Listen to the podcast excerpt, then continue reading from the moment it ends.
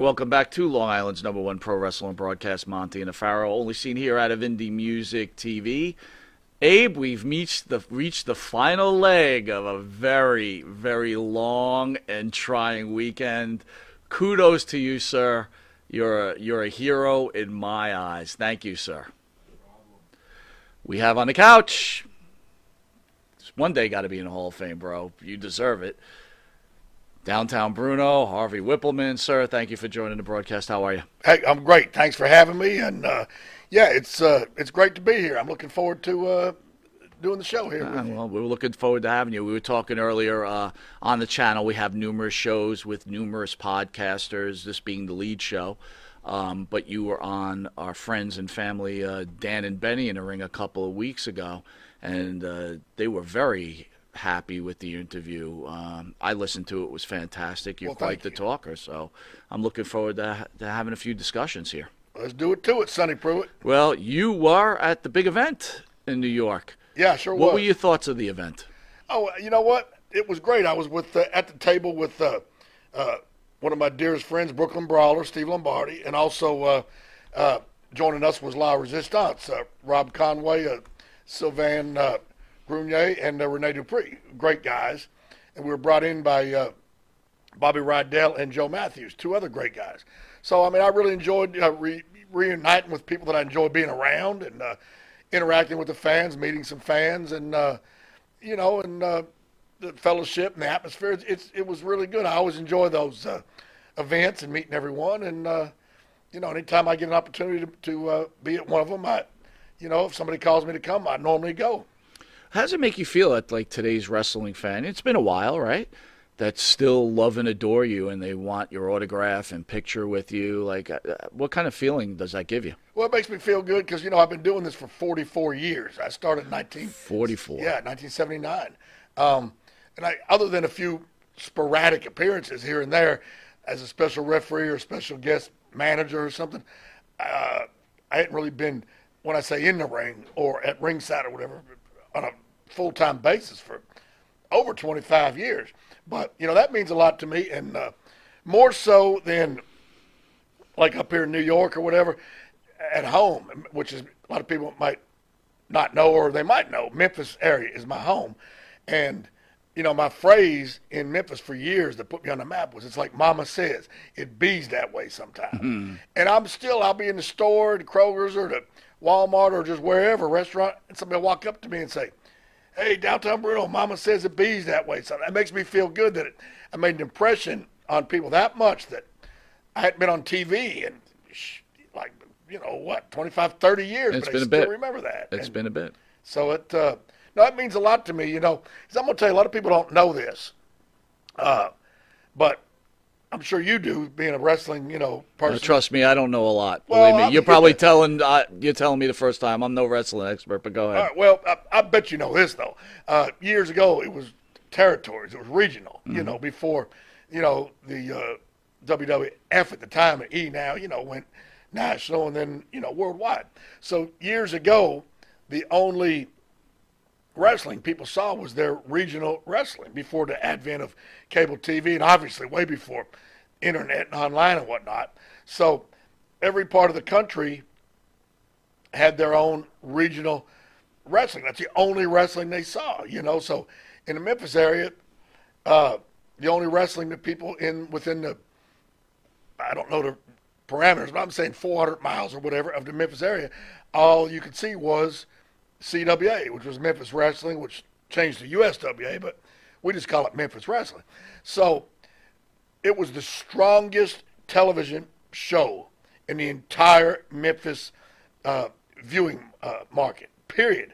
At that time, back in the eighties, the Memphis Wrestling, which is every Saturday morning, had higher ratings in the area than wherever the top shows were at the time. The Cosby Show, Roseanne, Cheers, Uh, you know, Hill Street Blues, whatever the shows were then. And and I can tell you, and I always say this to every podcast I do or every radio interview, T V interview I do, this is God's honest truth. And and I'm not putting myself over, patting myself on the back. It's the T V that was so strong. I know for that brief period of time when we had lightning in the bottle, I know what Tom Cruise and Brad Pitt and George Clooney and those people go through on a worldwide level, you know, with the people stalking them and people just gathering around them, you know, and people say, oh, Bruno, you're just trying to, you know, blow smoke up your own butt. No, I'm not. But again, it ain't me. It was the T V was so strong. And they didn't see Ric Flair. They didn't see Hulk Hogan. They didn't see the Von Erichs. They didn't see whoever was, you know, the main guys, you know, to come along because it was just our area. Jerry the King Lawler, Superstar Bill Dundee, uh, Robert Fuller, Jimmy Golden, Coco Beware, Rocky Johnson, myself. Man. Anywhere I went, I was surrounded. And I, I mean, I couldn't go to a restaurant and just eat. I couldn't walk around the Mall of Memphis, which ain't even there no more. But back then, it was the main place everybody went. I couldn't even walk around there. It was too, I mean, they weren't trying to attack me or nothing, but it was, you know what I mean? It was just dangerous, you know. It, it was but too- on the good part of it, right, did you get, like, offered free food all the time, free drinks, free hotels, things like yeah, that? Yeah, sometimes. Not always, but sometimes. Um, but the funny thing is, yeah, I did get that happen sometimes. And you know what's funny? If people think you're broke, they won't give you nothing free. If they think you're rich, they want to give you free stuff. It don't, I don't get it. You know, and I wasn't rich. Good. That's good. I made a good living, you know, and still do. But I'm saying back then, you know, in the early eighties, I ain't going to lie to you. We weren't getting rich. I was making a living. But they, because I was on T V every week, they figured, oh, he's on T V. He must be right. filthy rich. Well, not necessarily the case, you know. But, yeah. but yeah, everywhere I went, it was, I mean, for that period of time, I, I know it's an overused expression, but we had lightning in a bottle at that time. You know, it was just unreal. Wow. Memphis, Memphis made me. You know, it made me. Is that, that's where you started in Memphis, right? Well, that's not where I started. That's my home area. That's where I got my break. You know, I had been in uh, before I got my break by Jerry King Lawler, who I owe a hell of a lot to in this world. Um, but I. was in Hawaii territory for uh, the Maivias. I had worked in Kansas City with uh, the N W A, the original N W A, you know, with Bob Geigel when he was the president of the N W A. So, uh, you know, I had done a, you know, I worked for Dale Mann and Mid-Continental out of Kentucky as well, in West Virginia, uh, I think Ohio too. But the main break I got, the best exposure, and what set me, you know, on fire at that time was Memphis. So I owe everything. I mean, Memphis made me. Without Memphis, I wouldn't be sitting here today with you. Well, let, let me ask you a question, right? So on the show, once in a while, me and my partner used to do a thing called head-to-head, right? And we'd put two wrestlers together, and then we would judge them on, like, ring skills, mic skills, things like that. Right. You were in Memphis. You saw how popular Jerry Lawler was. Absolutely. Was, would it, Tell me what your feelings are. Would you say Lawler, you would compare Lawler to a Bruno Sammartino or a Hulk Hogan? Yeah, I mean, I don't know much about Bruno Sammartino, so I can't. Right. I, I would, it wouldn't be fair for me to discuss him. But yeah, Hulk Hogan, sure. Hogan himself will tell you that he learned a lot in Memphis from Jerry the King Lawler. Like, when Lawler would uh, make his comeback, he would pull the strap down, and that was it. You know, then bam, bam, bam, boom, it was time to go home. Well, Hogan basically does the same thing. Instead of pulling the strap, he does that Hulk up thing, you know. And he got the doing with the ear from Austin Idol, who was a main guy in Memphis, babyface and heel, d- d- depending on the circumstance. So, uh, yeah, in, in Memphis, Lawler was absolutely like the Hogan. You know, I mean, honestly, when he would pull that strap down, that whole auditorium would come unglued, and it was great. I mean, I loved being in the ring with him. He was the best guy I ever worked with in the ring. I never had to worry about getting hurt. I never had to worry about having a bad match, you know, because I wrestled him. I mean, wrestling wasn't my main thing. It was mostly managing and then later refereeing. But I wrestled quite a bit in Memphis, and I wrestled Lawler many a times, and uh, I always had a good match. And I'm not saying I was great in the ring. I'm very limited, and, I, and I'm the first to admit it, but I know how to work my my gimmick. I know what my limitations are. So, and we always had good matches. It was great. I, I mean, I can't say a negative word about his work in the ring, or especially his work with me, you know. How were you guys, because you guys did what, every, uh, the same arena every Monday night, right? Every Monday night was Mid-South Coliseum in Memphis. And you were you packed every Monday night? I mean, it wasn't sold out every Monday night. Sometimes it was. I mean, it was good houses during, you know, before, naturally, when things changed years later, you know, with, you know, as we discussed cable T V and whatnot.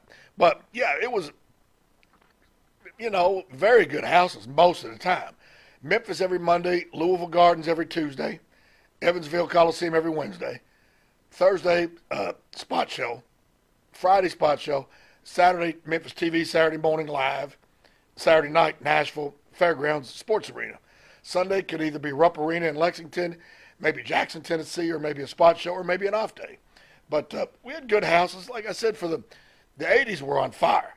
Now, towards the end of the eighties, when cable started, you know, becoming pre- prevalent and, you know, people could see other wrestling and you could sit home and watch it instead of come out, okay. You know, naturally things started to, uh, I don't know if unravel is the right word, but, you know, just started to take their course. So. So at that point, were you were you thinking to yourself, hmm, I might have to get out of Memphis and try to get into another organization where cable T V is more prevalent? I really wasn't, because by that time, I was in charge of the rings. You know, I was a, a referee, but I was also I had my own crew to get the rings to, you know, put up and took down and, and transported from town to town. Um, now some of the places already had the ring, like, like the Louisville, Evansville, Nashville. Had the ring already there, so that I didn't have to deal with that. But Memphis and then any spot shows around Memphis, I had my own crew and T V, Memphis T V. So I was uh, satisfied just being a referee and putting and being in charge of the ring crews. I mean, I didn't have any idea, none of us did, you know, that just because business was down, that things were going to go away completely, you know, which it did. So it's funny you said I wasn't trying to go nowhere. And Uh, Howard Finkel called me back in, I'm the world's worst at years. I think it was eighty-nine, might have been ninety or whatever, to want to know was I interested in coming to work for W W E. Uh, of course, F at the time, but we always say W W E now. Um, and I told Lawler, well, I don't know. Uh, I'm pretty satisfied here. You know, I've got a pretty secure position. I, I don't think I'm going to go. And he says, oh, really? W W E called you and you're going to stay here with Fat Raymond and Chili Willie and put the ring up and take it down? I said, well, I got a secure, a secure spot here. He goes, no, you don't. You're fired. So it, him firing me was, you know, what, the best thing that ever happened to me. You know what I mean? Right. Because I was naive enough to think that things were going to last forever in Memphis. Well, obviously they didn't.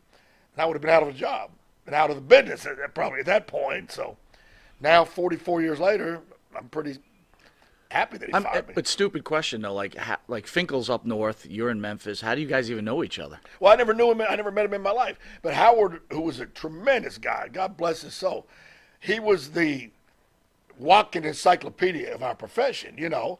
And he was the one that would uh, know what was going on in each territory. You know, he would be able to tell, you know, Vince or whoever, uh, you know, you know, we need a manager. Well, there's a guy in Memphis that's doing a great job, Bruno, whatever. But plus, Sid put a word in for me. He was up there several months before me.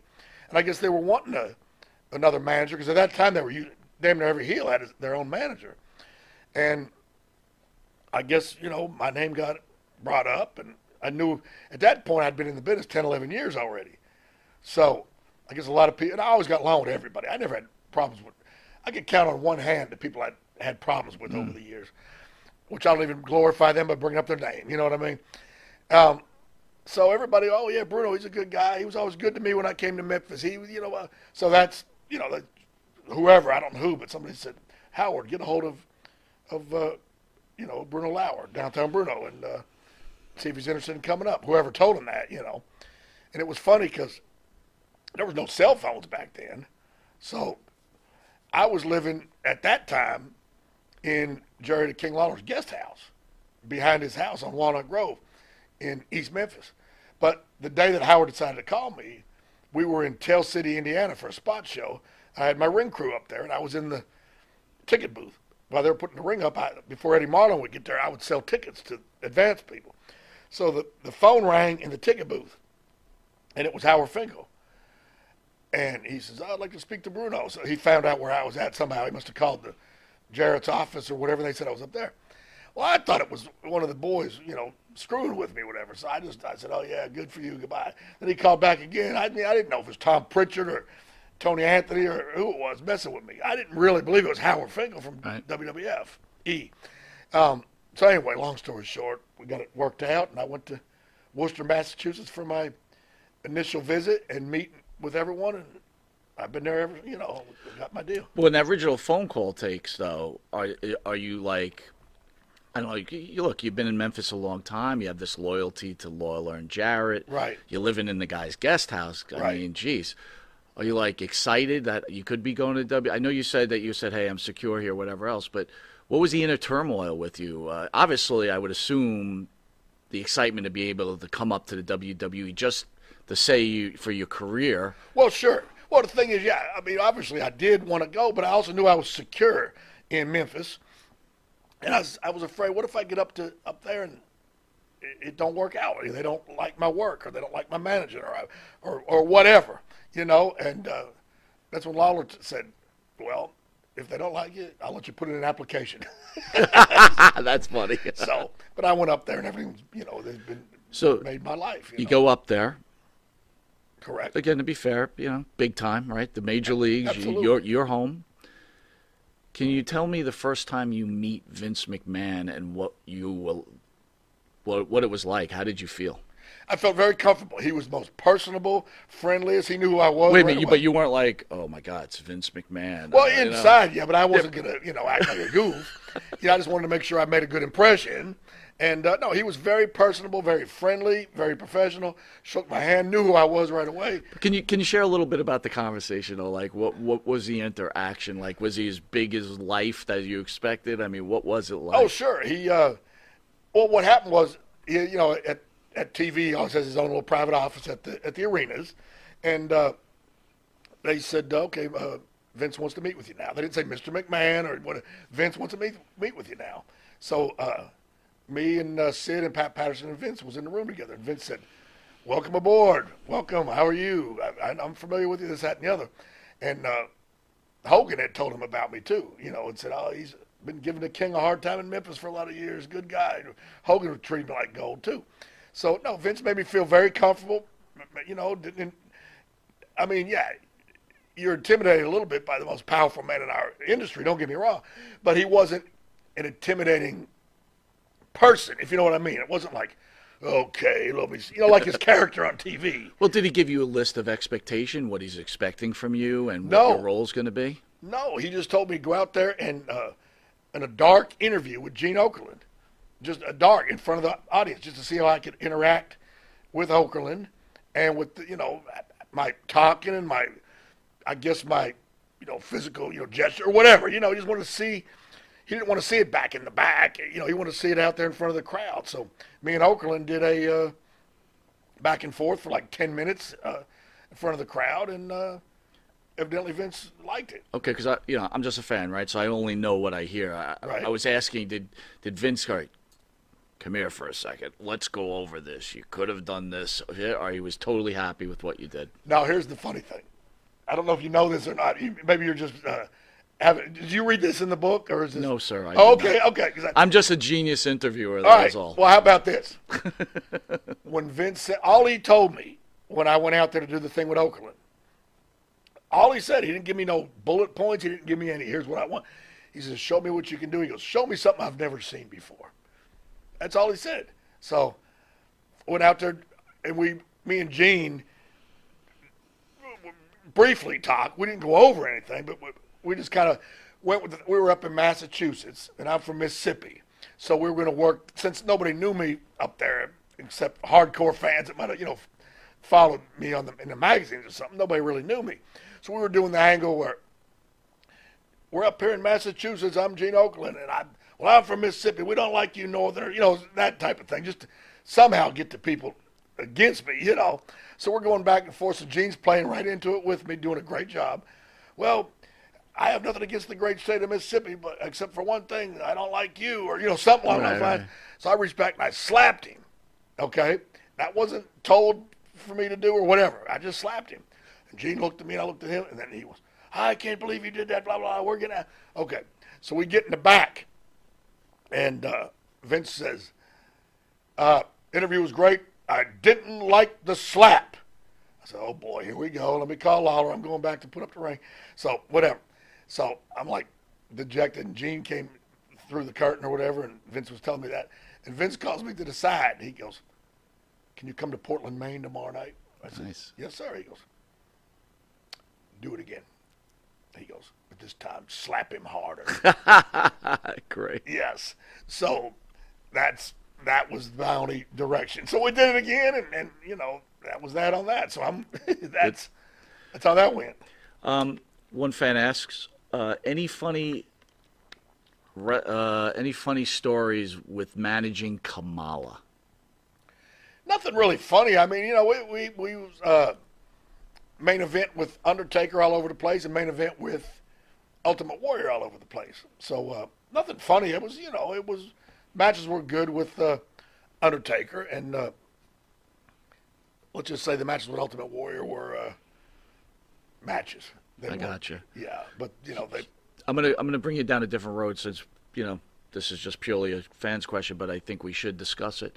Uh, it's pretty wide, and within the wrestling industry, that Kamala felt that he was taken advantage of as a wrestler, especially in those matches against Undertaker, pay-wise.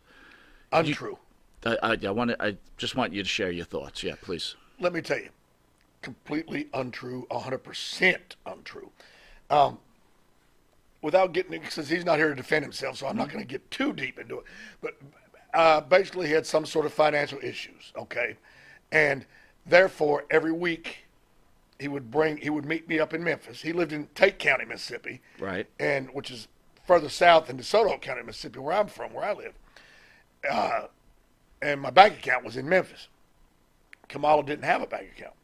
Every week on payday, he would meet me at up in East Memphis at the bank where I did banking at the time, with his check, sign it over to me, and. Of course, people at bank knew who I was, and they knew I wasn't stealing somebody's check. So I would cash his check every week, and I'd come out to the car and give him his, his money. And uh, let me tell you, without getting into specifics, and deservedly so, he was the one in the ring. He was making a hell of a lot more than I was, a hell of a lot. And I was making decent. Um, and for him to say that he wasn't making any money, it's completely one hundred percent untrue. He was being paid very well. And I, if I would have photocopied or one of those pay stubs, I can show it, you know. But he, for some reason, he decided to make up that they weren't p- paying him. I mean, he went on one, uh, I don't know if it was a podcast or a website, what it was, told everybody that he couldn't afford a, a hotel room. Mm. And, it, me, and me and him and Steve Lombardi always traveled together. And Kamala told it on some form, I can't remember what it was, it said that me and Steve stayed in a hotel room and Kamala had to sleep in the car because he couldn't afford to pay a hotel room, and we wouldn't let him stay with us. I mean, that's ridiculous. So, no, those, uh, you know, somebody said, was there any funny stories? No, but that was, I mean, that was just so untrue, blatantly. Not even a, this much truth to any of that, to none of it. And as far as what Undertaker or whoever was paid, I don't know. It's not my business. Right. Okay? Uh, now, just being a, a sensible person that's been in the business for many years, was Undertaker paid more than uh, Kamala for being in the same match? More than likely. I don't know that for a fact, and I, could, I couldn't testify to that.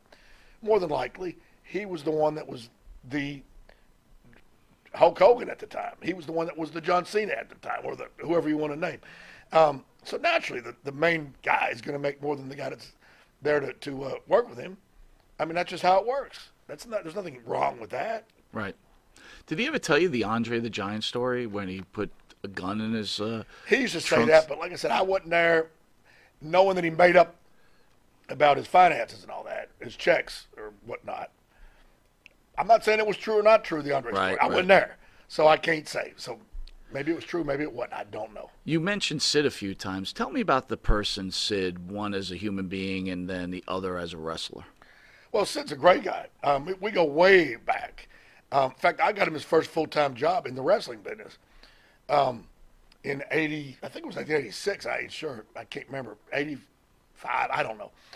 Uh, the Robert Fuller was booking Continental, which was the Alabama uh, territory, and he wanted to do the Lord Humongous gimmick with the hockey mask and the leather straps and all that.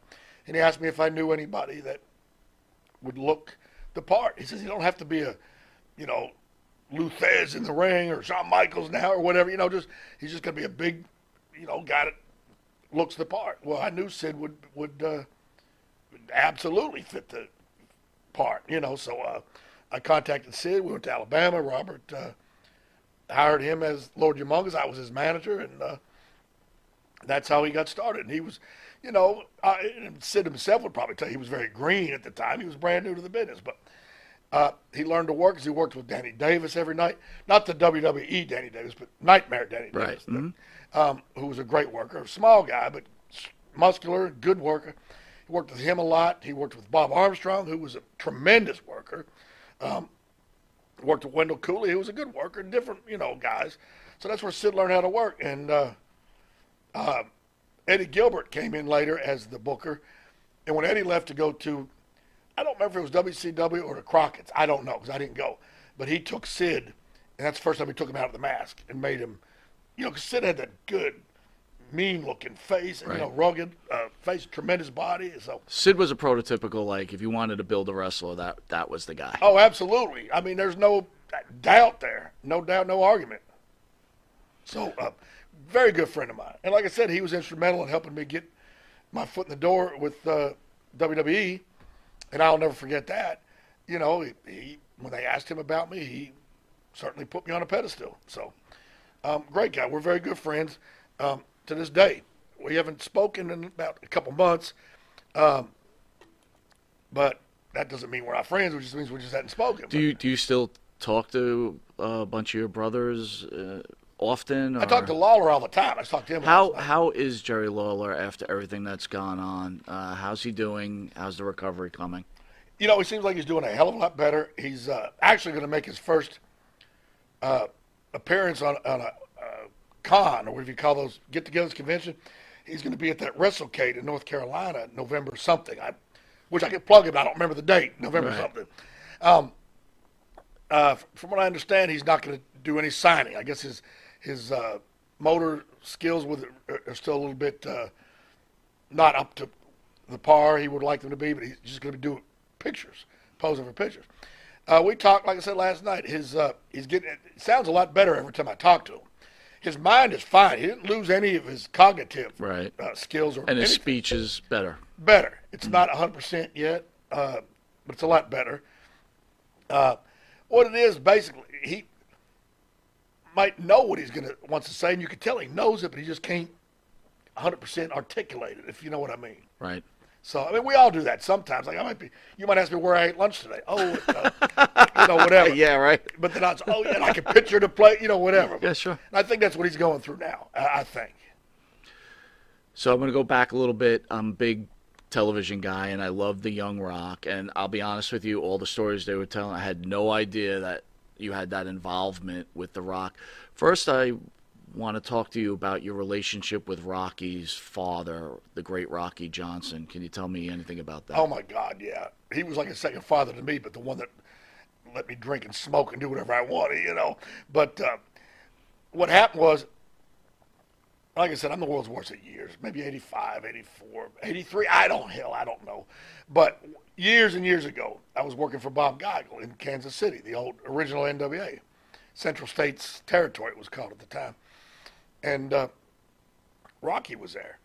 And that's when I was just getting my feet started trying to manage. Um, so Bob Geigel would just have me in a suit and sit in a chair in the corner and don't do anything. And if it was time for me to do something, get up, do it, go sit back down or whatever, you know. And Rocky knew I could do a hell of a lot better than that. You know, I, I was active. I could run around the ring. But Bob Geigel was like, you know, the old school. And God bless Bob Geigel. I loved him. God rest his soul. But that just, he was old school. I mean, if he was still alive today, he'd probably be one hundred years old, you know. So right. um, he didn't go for the entertainment type thing. Well, Rocky knew that was where I should be, you know, what I should be doing. So he goes, why don't you come to Hawaii and work for the uh, Maivias? I'm helping doing the booking over there, and we'll let you manage uh, over there. Well, that's when I went, me and Rocky became very tight. I was over there managing and running around and doing all my, you know, stuff and getting over. Because I mean, I ain't going to brag, but I was pretty damn good when I was young. I, you know, that's not really bragging. It's me just being confident in my own abilities. I was getting over. Um, Lawler came over to Hawaii in, in whatever year it was and asked Rocky if I could manage him that night in the event. Lawler loved the way I managed him because Lawler was the bad guy, the heel mm-hmm. over there. So uh, one thing led to another, and that's how I wound up getting my break in Memphis. So, uh, you know, I went from Hawaii to Memphis. Mm-hmm. So Rocky was instrumental in, uh, you know, how, you know how things just, you know, what's the old song? Uh, chain of events, uh, cause and effect, chain of events, all the chaos makes perfect sense. And, you know, Rocky and Lawler, you know, it all came together because of Rocky bringing me to Honolulu from Kansas City. So that's how that began. And then, uh, of course, Dewey, Dwayne, The Rock, the great one, Rocky's son, of course, everybody knows. There's no spoiler alert there, you know. And uh, uh, not long after that, Rocky came to Memphis territory with Dewey, his son. And a lot of that is uh, portrayed in the show, Young Rock, but... Is that realistic, the way they portrayed it, or is it kind of just like no, freedom? It's, it's realistic, but they added comedy and, you know, things that didn't actually happen. Right. But in theory, it's all realistic. Just, what's the word, embellished or exaggerated or whatever. But, yeah, Rocky asked me, could uh, Dewey live with me? And I said, yeah. Rocky went off and did his thing, and Dewey and me. I mean, I'm like nineteen, and he's like twelve or whatever it was, you know. So what a hell of a father figure I was, you know, or he was fourteen. Clearly, clearly a pretty good one considering how the guy turned out. Turned right? out, yeah. yeah. So not but, too bad, not too shabby. Yeah, so we that's how me and him got close. And once again, all these chain of events. So I'm, I'm I told you, shows goes into more in-depth stuff. So I, this is kind of a tough question for okay. you. You you said it yourself. You you got pushed into this father figure role, and you. Obviously, you did a fantastic job.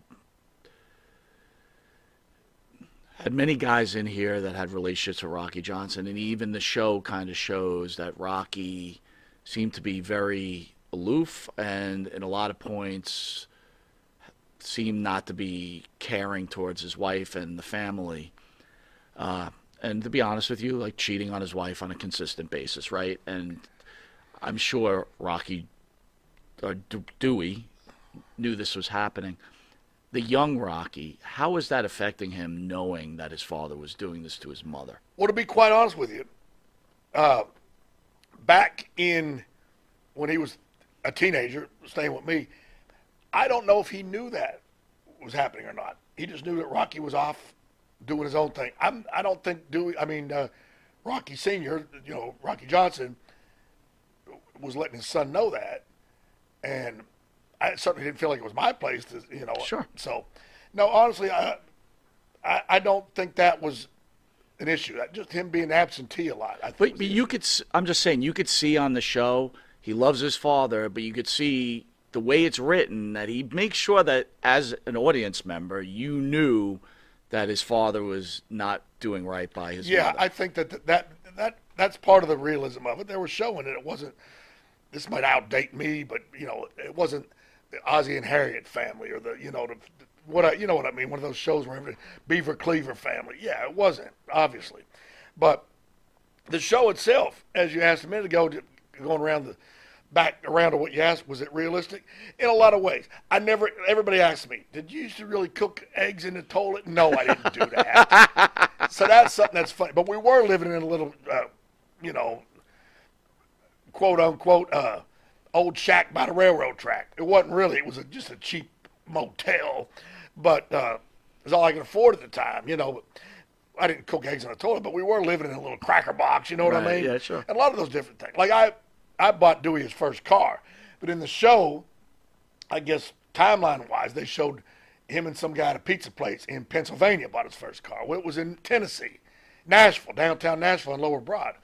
We got him his first car, but they changed that. For whatever reason, I don't care. I mean, I didn't get it, but I mean, I was okay with it. Right. Um, but yeah, the show itself was, uh, like I said, there was a lot of uh, embellishments, but other than the car purchase thing, most of it, at least the parts that I was involved in, were accurate but embellished. That'd be the best way to put it.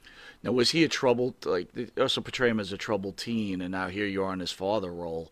How, what kind of pressure was that on you? Well, let me put it like this. I was barely out of my teens at the time, right. too. And and this ain't like I'm talking on Dwayne. He would tell you this himself. He even had him put it in the Young Rock show. Hell, he would go out and shoplift stuff, and, and he'd come in and say, uh, oh, yeah, the guy at the store uh, knew who I was because uh, of my dad. So, um, you know, he gave me this uh, shirt, or he gave me this camera, or he gave me this. I didn't just fall off the turnip truck. I says, okay. I says, well, next, back then I used to smoke cigarettes. I don't now, but yeah. I said, okay, well, next time you go to the store, see if the guy will give you a carton of uh, whatever I was smoking at the time. It, you know, and then it's, oh, see if the guy will give you a, a case of beer, you know. Right, right. And, you know, and of course, I was like, Jesus Christ, I know what you're doing. right, right. So I wasn't much of a, you know. You were you were enabling, right? Yes. But we grew out of that, of course. right. That's great. Oh, my God. So how's your relationship with him now? You, do you Fantastic. Still have, do you I still mean, have a relationship? Yeah. Matter of fact, my phone kept texting. I don't like to, to uh, I'm going to see it, make sure it wasn't him, because that would be very interesting if it was. Um, no, it wasn't. But, yeah, he texts me uh, on a regular basis and sends me voice mails, voice texts, whatever you call it, voice memos. And uh, we stay in touch. Yeah, we're very close. It's like he's one of the five people in this world I would die for, and I really mean that. On the Dan and Benny show, you tell a story about uh, him getting you a truck, right? And I yeah. I really love that story. So for fans that didn't hear it on that show and tune into this show, could you tell that story again? Yeah, and also just the people can see this, the story I'm telling. Yes. Just, just Google it on YouTube or whatever. How you, whatever. You know, I'm not technical. But, all over. You got it. Yeah.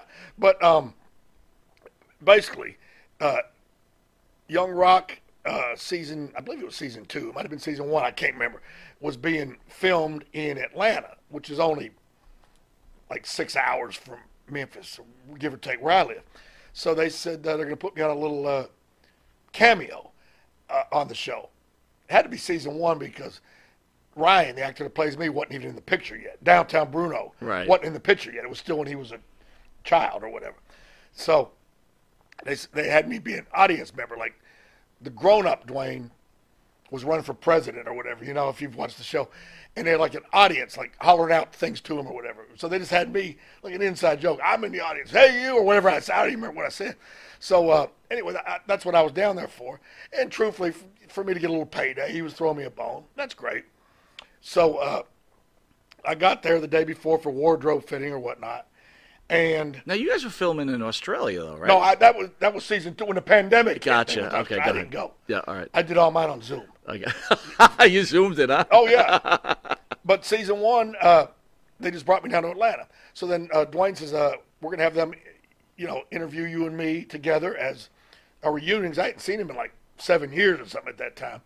So we were talking. He goes, "Tell the story when you you and me got together and you got me my first car." We're talking. And the guy's filming it with the, you know, camera. And about that time, this truck comes driving in right into the thing. And I'm thinking, oh, God, we're going to do this all over again. I just thought it was some random person drove the truck into the shot. And he goes, well, he goes, you bought me my first car, so now I've got the opportunity to repay you by telling you this is your brand new truck. Mm. I almost fell on the floor. I mean, I, I mean, I literally cried. Sure. Bought me a brand new truck, gave it to me, lock, stock, and barrel. And, uh. I said, well, what do I do now? Do I drive it home? He goes, no, we're going to have to put it on a flatbed truck and bring it to Mississippi. And uh, they, they brought it on a flatbed truck, and I went and got the, you know, tags, put in Mississippi tags, took it out of his name and whatnot. And, yeah, that was a wonderful thing. I didn't expect it. I didn't, I mean, I don't know what to say. It's just one of the most wonderful things, if not the most wonderful thing that ever happened to me, you know. Well, it, it it's good that someone... Again, we could go back to, as you know, again, you're saying you were practically his age anyway, but you, you, you influenced his life and you made him a better person, and it's great to see someone repay someone back at, in some sort of fashion, right? right? So pretty good story. Yeah, I love it, that story, yeah, man. He's just a great and wonderful person. He's He really is. He's a fantastic person. Um, he, he hasn't won Hollywood. I mean, literally. Yes, he's in Hollywood. Okay, don't type away. I mean, but you know what? He hasn't. He's still the same guy that I knew. I mean, obviously he's financially in, uh, on Novocaine. You know what I mean? And sure. And and he can do whatever he wants. But I mean, as far as the person he is, he's the same guy, just with with better uh, uh, items to accompany with it. You know what I mean? When you were in Hawaii working for the Maivia family, what what was that family like to work for? Well, uh, it's funny. That's when I first met Ata, uh, Dewey's mother. Mm. she was a godsend to me. We're very close to this day. Um, she was an angel to me. Lia was hard. Like on the Young Rock, they show how Lia, right, that's yeah. pretty much how she was. You know, um, I was the bad guy, heel manager. And I did an interview one day. Oh, you Samoans are no good. Uh, you need somebody like me to tell you what to do because you're too stupid. I heard her telling Lars Anderson, we got to get rid of that guy. He hates Samoans. What? Why do we? Why is he even here if he hates us? It's like, I'm the bad guy. What am I supposed to do? I love you, Samoan. You know. Yeah, right. For some reason, that really set her off. And to this day, I I bring that up. You know. But Ata, God bless her, she was wonderful. Okay, wonderful. And she was my influence, because I worked in the office all day. You know, we weren't working arenas every night, because, you know, it's a small, you know, island area. We didn't have matches every night, maybe a couple or three times a week, maybe at the most. So I my, worked in the office all during the day under Lia, and it was hard, because she was, she would just, she was not the easiest person to work for, but, I mean, God bless her. You know, at the end, that's just how she was. But, you know, it's, it's does my heart good to know that Ata was there for me to, to be the buffer. That obviously Dwayne knows how she was too, because look how they she was portrayed. They didn't portray her on Young Rock like she was this wonderful angel. They showed she was a, a hard-nosed type taskmaster. So, you know, it uh, it is what it is, as they say. How was Lars Anderson? Was he as much as a prick as they portrayed him to be? He could be, but never to me. I always got along with him. I, in fact, I, me and him, Kevin Sullivan and uh, Rocky Iakea did uh, Tales of the Territories out in Los Angeles yeah, yeah, together. Yeah, yeah. And that's the first time I'd seen Lars in like probably thirty-eight years or something like that. We got along. He's a hard-nosed guy. But, you know, another thing, too, and don't let anybody get mad at me for saying this, it's the truth. He's a Minnesota guy. And they're not outgoing like us Mississippi guys or y'all New Yorkers. Right. They're more, you they're know. More, they're more Ole Anderson. Right. Yeah. So he's... Sometimes they might take his stoic personality as prickness, which I don't think it is. He could be hard to get along with at times, but uh, I actually stayed with him when I was in Hawaii at his condo.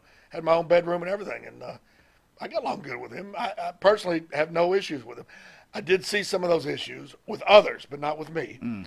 And as far as the thing on the Tales of the Territories when him and Lia got in trouble or whatever, and they got beat up, or he got beat up, I wasn't there. I was already gone. Right. So I, I, they asked me about it then. I, I, I can't comment. I wasn't there, you know. So you, you start wrestling, you know, so you start in the wrestling business at a really young age, right? Yes. Um, being that you were in that business, did it affect you in your personal life that you could not adapt personally, like to regular folk? I guess in a, in a way, yeah, because back then we protected the business to the point of, you know, I couldn't do this, you know. Yeah, sure. Right, and, that's and, sure. Yeah. I guess I didn't, we, we were very uh, circle the wagons type thing back then. We mostly associated with other people in our profession. Uh, but, I mean, you mentioned you were married twice, right? Yeah. I mean, we all go through marriages or whatever right. else. That was that way after. Way after when you retired, you got remarried? You got married? Well, no, I should say it was way after when I first broke in. I should No, say. I get it, yeah, but yeah. You're still in the biz. Right. Now you're with your wife. You've been in the biz a long time. It's the only thing you really know, right? You meet someone, you get married. Is it like, yeah, geez, I'm not kind of into this marriage thing. I'm used to being on the road. I'm used well, actually, to doing no, this. Or... To be honest with you, that had nothing to do with either one of my marriages not working. My second wife, God bless her, she's had some health issues, and, you know, that's, you know, God bless her. We still talk. Good. My first wife, honestly, I don't even know whatever happened to her. I mean, we used to stay in touch somewhat, but that was a, the first uh, breakup, that was a hard one, you know. It's just, it. we were both too young. I was in my twenties. She was like nineteen, you know, so that was a, that was a hard one. This, this other one was harder, too, but in a different way, you know what I mean? But no, neither one of it had to do with the business. It was just, you know, things, you know. Just didn't work out. Yes, exactly. Do you... Do you feel like um, if you could do it all over, like start over again, would you have chosen this profession? Oh, absolutely, because I'm I'm far from rich, but I my house is paid for. I've been all over the world. I'm sitting here talking to you, and I'm not saying it to, you know, be funny. I'm serious, like things yeah, like this. I understand. If I was digging ditches or something, or even if I went to work for the railroad or something and was getting a pension, I wouldn't have what I do have. I wouldn't have had the friends I've made. Uh, I wouldn't have had the experiences I've had. The only thing I would do different, looking back, if I could go back in time, I don't smoke cigarettes, but I smoked cigarettes back then. That's probably has something to do with my voice being like this. I haven't smoked a cigarette in thirty years. Good man. I, I would have never smoked a cigarette. I wouldn't have, and I'm very open to this. I, I got two D U Is back in the eighties. That cost me quite a bit of money. And I could have killed myself or somebody else. Sure. Thank God I didn't. Yeah. Never drink and drive. I wouldn't drink and drive again for nothing. But I would have not done that. You know, there's, you know, of course, we've all got things. Everybody's got something. Yes. And I would have a lot more money if I didn't have those D U Is and the marriages and the issues. But I've more than made up for the money I've lost, you know, and I've I've, I've taken care of my money well. Like I said, my house is paid for. Um, I made some mistakes. I would just I would still stay in the business, but there were certain things I would do and certain things that I did that I wouldn't. I'd go back and undo. But you know what? It's like Willie Nelson says, there's nothing nothing I can do about it now. So just onward and upward. Just don't make the same mistakes twice. How do you like today's wrestling against the wrestling you grew up with? Um, what, well, are you, what are your thoughts about that? Well, naturally, the wrestling I grew up in, in is in my heart. But I also know today's wrestling, these guys are just much better athletes, much better performers, much better everything than, a, than I'm not saying everybody, I'm not knocking people. But right. Let's just say not better, but just different. We weren't, in our day, it was different, okay? It's just, it's almost like comparing apples and oranges. You know, it's it's a whole well, different thing. Let, let, let me rephrase it then. How about yeah. this? So, right, back in the day, more punch, kick, armbar. Now it's a few more high spots or more athletic wrestling, probably for yeah. a better term. It's just a different, different. Would, would uh, you, on the other end, would you say the mic work is better then or now? I would say the mic work is better in our day. And that, maybe that's maybe that's just me. Because that was my day. But we didn't have people telling us what to say back then. Okay? Which, here's the thing. These guys now didn't have the luxury that guys like me had to be in a territory and work every night, you know, and learn from different people and learn different styles and learn different whatever. We, by the time me and a lot of us guys in my day got to the W W E, we'd already been in the business for years and worked umpteen different territories. These guys don't have that luxury. Yeah, some of us struggled some. There were some territories like Kansas City we didn't make a lot of money. And sometimes when I was in Louisiana, I didn't make a lot of money. Had fun, learned a lot. Uh, now these guys come straight out of wrestling school, or maybe not even wrestling school, maybe straight out of some other form of ath- athleticism or whatever, and go to the uh, developmental yeah, down sure. Florida or whatever. Yeah. So they have to be taught how to, okay, remember this thing to say on T V. We didn't have that. With me, it'd be like, uh, okay, Bruno, you're uh, wrestling Monty uh, tomorrow night. Uh, make sure you remind the people that this is a no-holds-bars match. Okay, right. Get out there. You got three minutes. Right. And, you know, now it'd be like, Monty, you are no good. And I will get you. You know, I couldn't do that. I love it. Yeah, if I had to do it now, I couldn't I couldn't do that. Right. Just, I, you know, just give me the bullet points. Tell me what not to say. And, uh, You know, and we had another thing, too, in our day. We had a lot of the, like Dusty Rhodes, Superstar Billy Graham, my, uh, and so, even some of the lesser-known guys that was in Memphis with me, you know, could do the, the, the jive talking. They don't really do that anymore. You know, like, uh, you know, uh, I'll tell you something. Right here, right now, downtown good-looking Bruno, one hundred eighty-five pounds of walking, talking, roping, stomping, downtown destruction, downtown born and downtown bred. And when I die, I'll be downtown dead. It's like Mama says, it bees that way sometime. Live with it. You know, nice, this nice. Is bam, just like that. Very good. That's yeah. incredible. Well, thank Holy you. Cow. Wow. You know what? I am the man that walked that barbed wire fence barefooted. Been bad, been good. Dallas, Vegas, and Hollywood. Got a forty-five pistol on a thirty-eight frame. Boom. You know, just whatever. I guess. Unbelievable. What wrestler got you into wrestling? Uh, making a living got me into wrestling. That's it. Yeah. So it wasn't like one, you saw one guy and you're like, oh, I want to get involved in that. And no, I was, I was uh, offered an opportunity to travel with Mid-Continental Wrestling, Dale Mann, uh, out of West Virginia, Kentucky, Ohio, whatever. Uh, I think, is it East? No, Western Pennsylvania, I believe it was. Um, I was given the opportunity to, to go on the ring crew. That's how it all started. And then I got to learn in the business as I went along, and I and I said, well, I'd like to do that, you know, and I just kept doing it ever right. since. Um, so, yeah, it was nobody. Now, uh, before, I wouldn't say as a fan, but as a new guy to the business, I was certain guys that I really liked to watch and that were really impressive to me in every way. Jerry the King Lawler, of course. Dusty Rhodes, I think, was great. Dick Murdoch, who I was good friends with later on down the uh, line. Um, one guy I never got to work with, but I thought was incredible, was uh, the magnificent Don Morocco. Oh, yeah.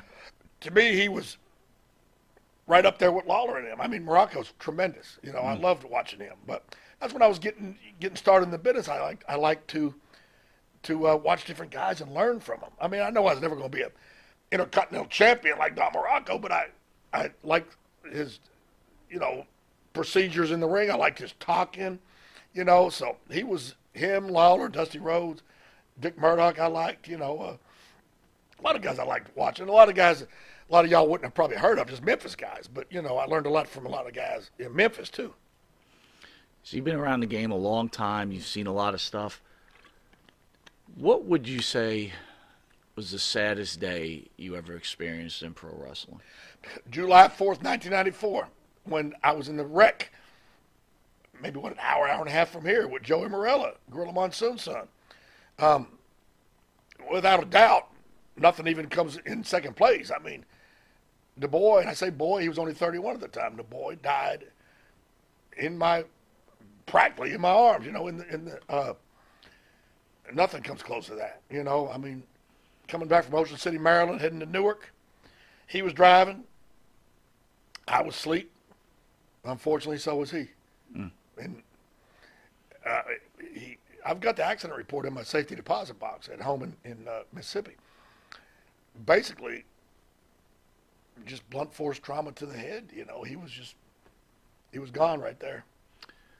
He didn't suffer, at least. Thank God. Um. Did you end up having a conversation with Gorilla Monsoon? And yeah. What was that like? Well, I'll tell you. He, uh, we talked on the phone. And he said, you know, I don't blame you in any way. He goes, those things happen, you know, and I'll see you back at, you know. I didn't even miss it. I didn't even miss one day of work.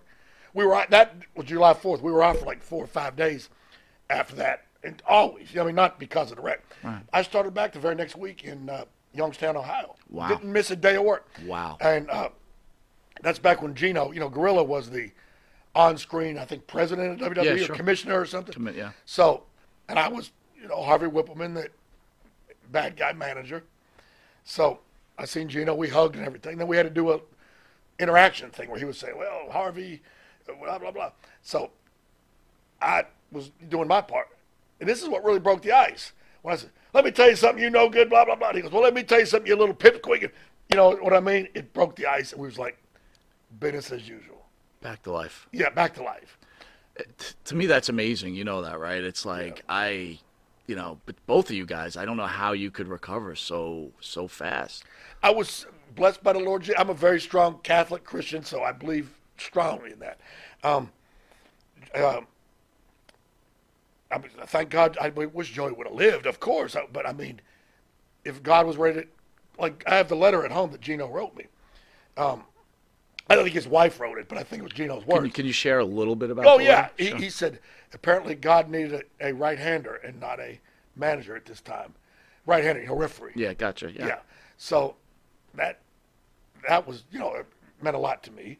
Um, I mean, that does say a lot about Monsoon, right? That he just lost his son, but he's also worried about you and how it's affecting you. And he right. felt it necessary to to write you about yes. that. Yeah, it meant a lot to me because, I mean, it was nobody's fault. I don't know what happened to cause that to, for Joey. So, I mean, it was just, it was traumatic. You know, I mean, how else can you put it? It was just, but I had to keep moving, you know. And it was like, I was in a hospital there in, in uh, Morristown, North, North uh, Jersey. And, you know, there was no cell phones or nothing back in. And I don't know how bad he was mutilated or, or, or sure. whatever. I don't know. Here's the thing.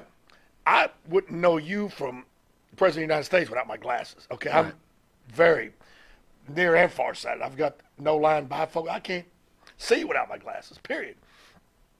Well, God saw fit to take my glasses off of me in the yeah. wreck. They flew off my head or whatever. Obviously, it was, you know, traumatic accident. So I didn't get to see, thankfully, Joey. You know, I can't see. There's no cell phones.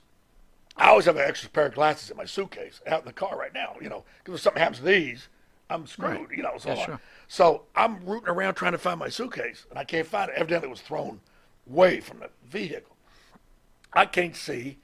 I'll never forget this. I says, Joey, you're dead, ain't you? Mm. And he didn't answer. There was a smell like I've never smelled before.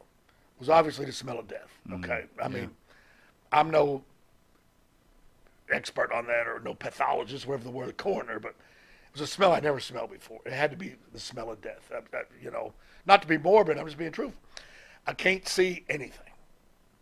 I can see light. Don't get me wrong. I'm not. It's not black. You know what I mean? I can see. I can take my glasses off. I can see. I can tell there's a person right. sitting there, you know, but I, I couldn't identify you. You know what I mean? So anyway, I can hear the traffic on the highway, and I can see the lights of the, you know, nobody can even see because we're so far down that ditch, that, that hill or what you want to call it. Nobody could know what. So I crawled up. I can't see. I'm crawling towards the light. Uh, literally, not, you know, to heaven. You know what I'm saying? Towards the light. And I get up there, I'm waving my arms. Well, nobody can see that there was a car in the ditch or nothing. So they just thought, oh, there's, there's some crackpot on that. You know what I mean? I would have thought the same thing. Um, long story short, finally this truck driver stopped.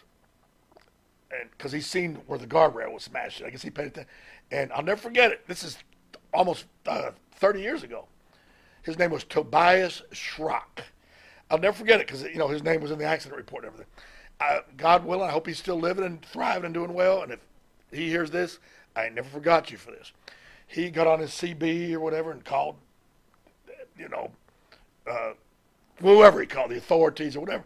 Before you know it, it was lit up like the fourth of July there. There was ambulances, fire trucks, police, you name it. And they got me to the hospital. A little while later in the hospital, uh, they said, uh, is your name Bruno Lauer? Yes. We found your suitcase. Oh, thank God. I put my glasses on. Nobody would tell me. I kept asking, is is how about the other guy? How about the other guy? I was hoping somebody would say, he was knocked out, but he's okay, whatever. But right. Finally, this one doctor came in and said, yeah, he didn't make it. And at least I I wasn't happy to hear that. Right. Don't get me wrong, but I needed to know. You know, I was happy ain't the right word, but I just needed closure of one way or the other. I didn't want to be. Is he laying as a vegetable? Is he right. whatever? I just need to know. And uh, all I ever got out of the whole thing was a broken nose and like two stitches in my hand. You can't even see it now. I guess if I really studied, I could find it. But that was it. Yeah. I Thank guess God. my nose hit the dashboard or something, you know. But and Joey lost his life, you know. So I, get, I almost lost mine for the business. So, you know, thank you, Jesus. You know, and God bless Joey. I hope he's having a great Uh, reunion with uh, Gino in, in heaven. I know he's in heaven, and I know Gino is, so they're in a better place than us, you know. All right, man. I want to thank you for joining us. Incredible interview. Great job. Thank you so thank much. You. Uh, where can fans see you upcoming? Got anything upcoming?